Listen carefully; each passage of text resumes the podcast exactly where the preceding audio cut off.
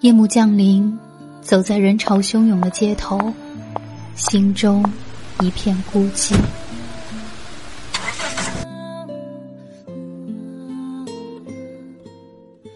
这些年过去了，身边的人来了走，走了也没再来过。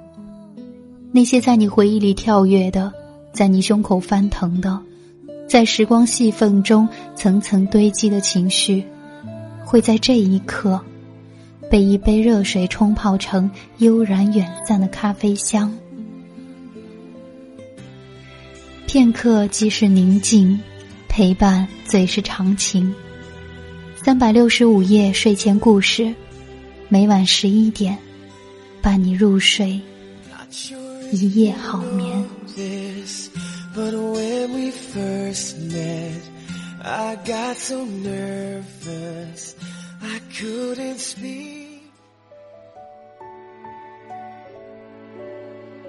三百六十五夜睡前故事，伴你入睡，一夜好眠。我是闫宁。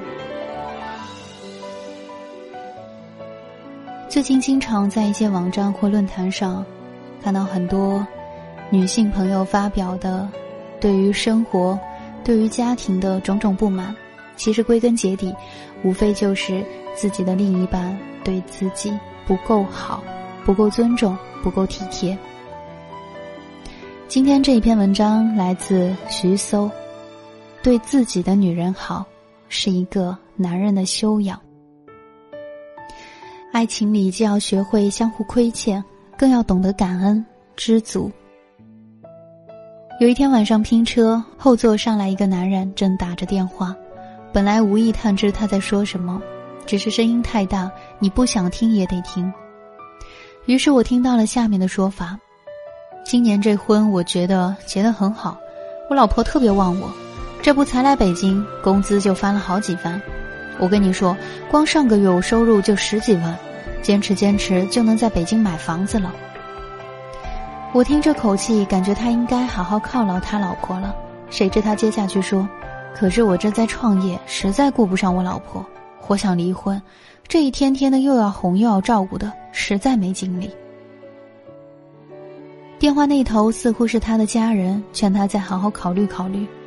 他又笃定地说：“公司现在情况特别好。”等明年融资了，估计少说过亿，我再分一分股份，身家千万，不怕找不到老婆。听到这儿，他下车了。我是学法制史的，这一场对话让我想到了中国古代的一个婚姻制度“三不去”。三不去指的是娶老婆有三种可能是不能离婚的，其中一种叫做前贫贱后富贵，说的是老婆在你穷的时候嫁给了你。你后来发达了，想踹了你家黄脸婆去找年轻貌美的小姑娘，不行。这也就是所谓的糟糠之妻不下堂。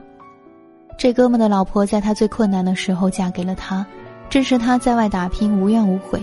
结果他一发达了，就想把人踹了，无异于卸磨杀驴。人活于世，最重要的是懂得感恩，对朋友如此，对家人如此。对爱人，更当如此。本是两个家庭，人家把终身托付于你，你就应该承担起责任。我觉得和我拼车的人，即使现在辉煌，日后也必将门庭冷清。连老婆都照顾不好，恩将仇报，必然不会有什么大出息。他老婆傻跟了他，但不是身边的所有的人都傻，他都能这样对他老婆。也能这样对其他人。俗话说得好，天道有轮回，苍天饶过谁？朋友跟我说，他们公司的 HR 在面试已婚男士的时候，总是喜欢问这样一个问题：你跟你太太感情好吗？平时家里事情怎么分担？如果面试者和他老婆感情深厚，特别乐于承担起家庭的责任，只要能力合适，基本都会招聘进来。如果答案相反，那么 HR 就会重新慎重的考虑人选的问题。我很好奇的问他，这其中有什么科学原理？听起来很玄的样子。朋友说，道理很简单：第一，他和太太感情好，说明他是一个善于沟通的人，能够很好的处理人际关系；第二，跳槽换工作意味着巨大的改变，能有太太的鼎力支持，说明这个人在生活中懂得相互体谅，更明白感恩与回报。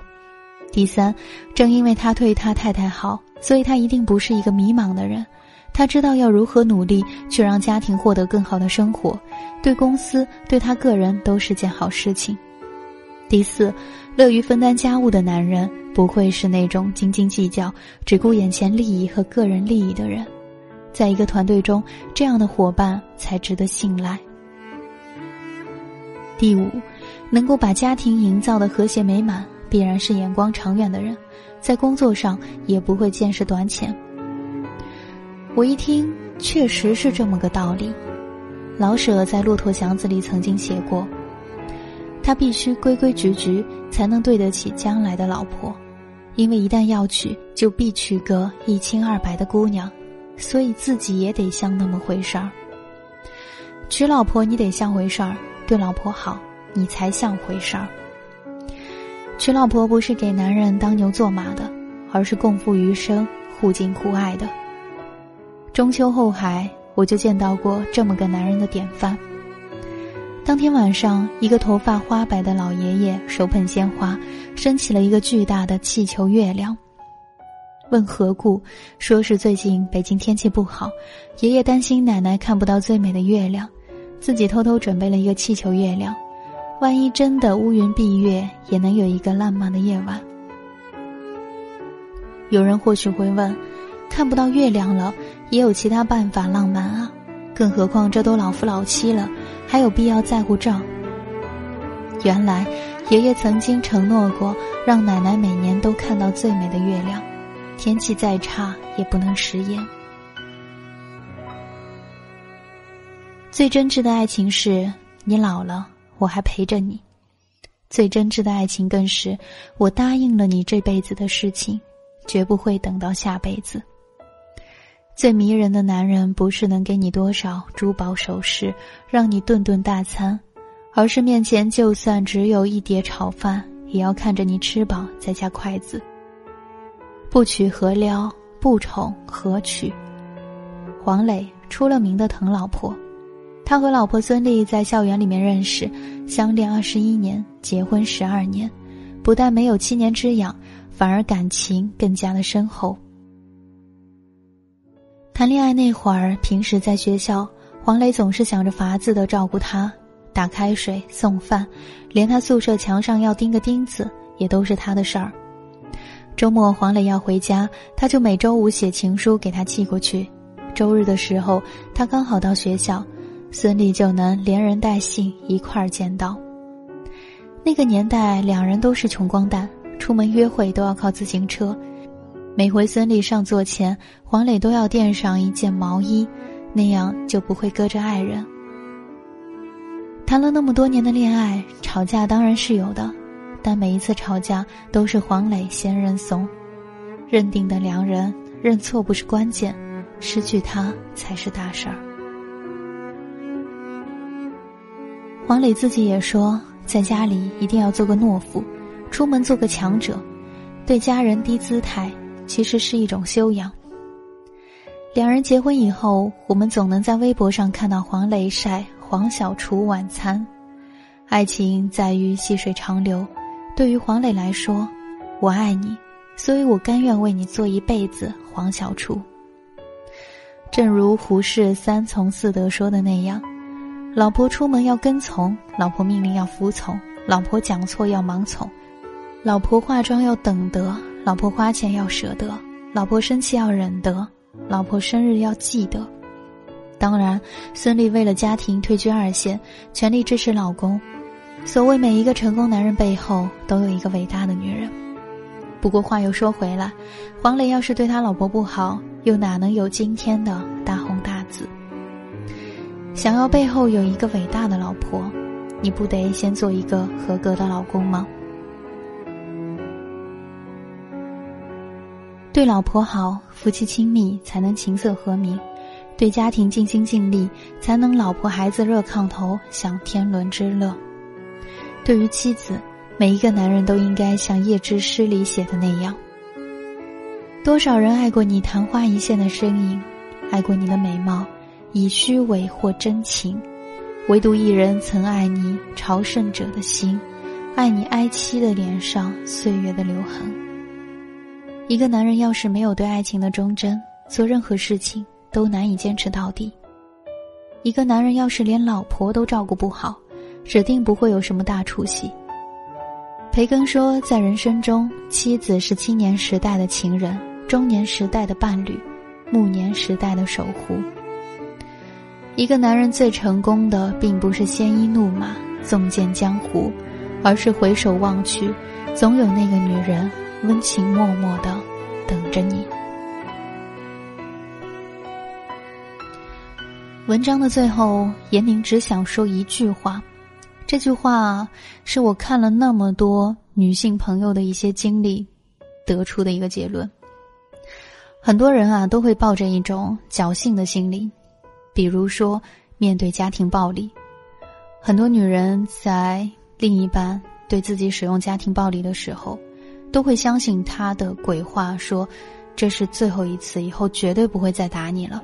可是没多久，我又看到他发新的帖子，新的内容说遭遇了家庭暴力，而且比上一次更严重。所以说，一旦一个男人会动手打你，绝对不要给他第二次的机会，离开他，因为任何事情有了第一次，就会有第二次。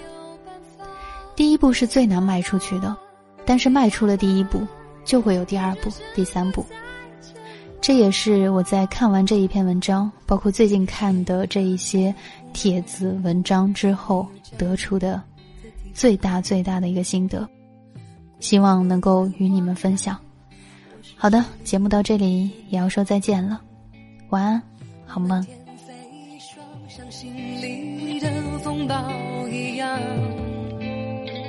只有天知道我受过的伤。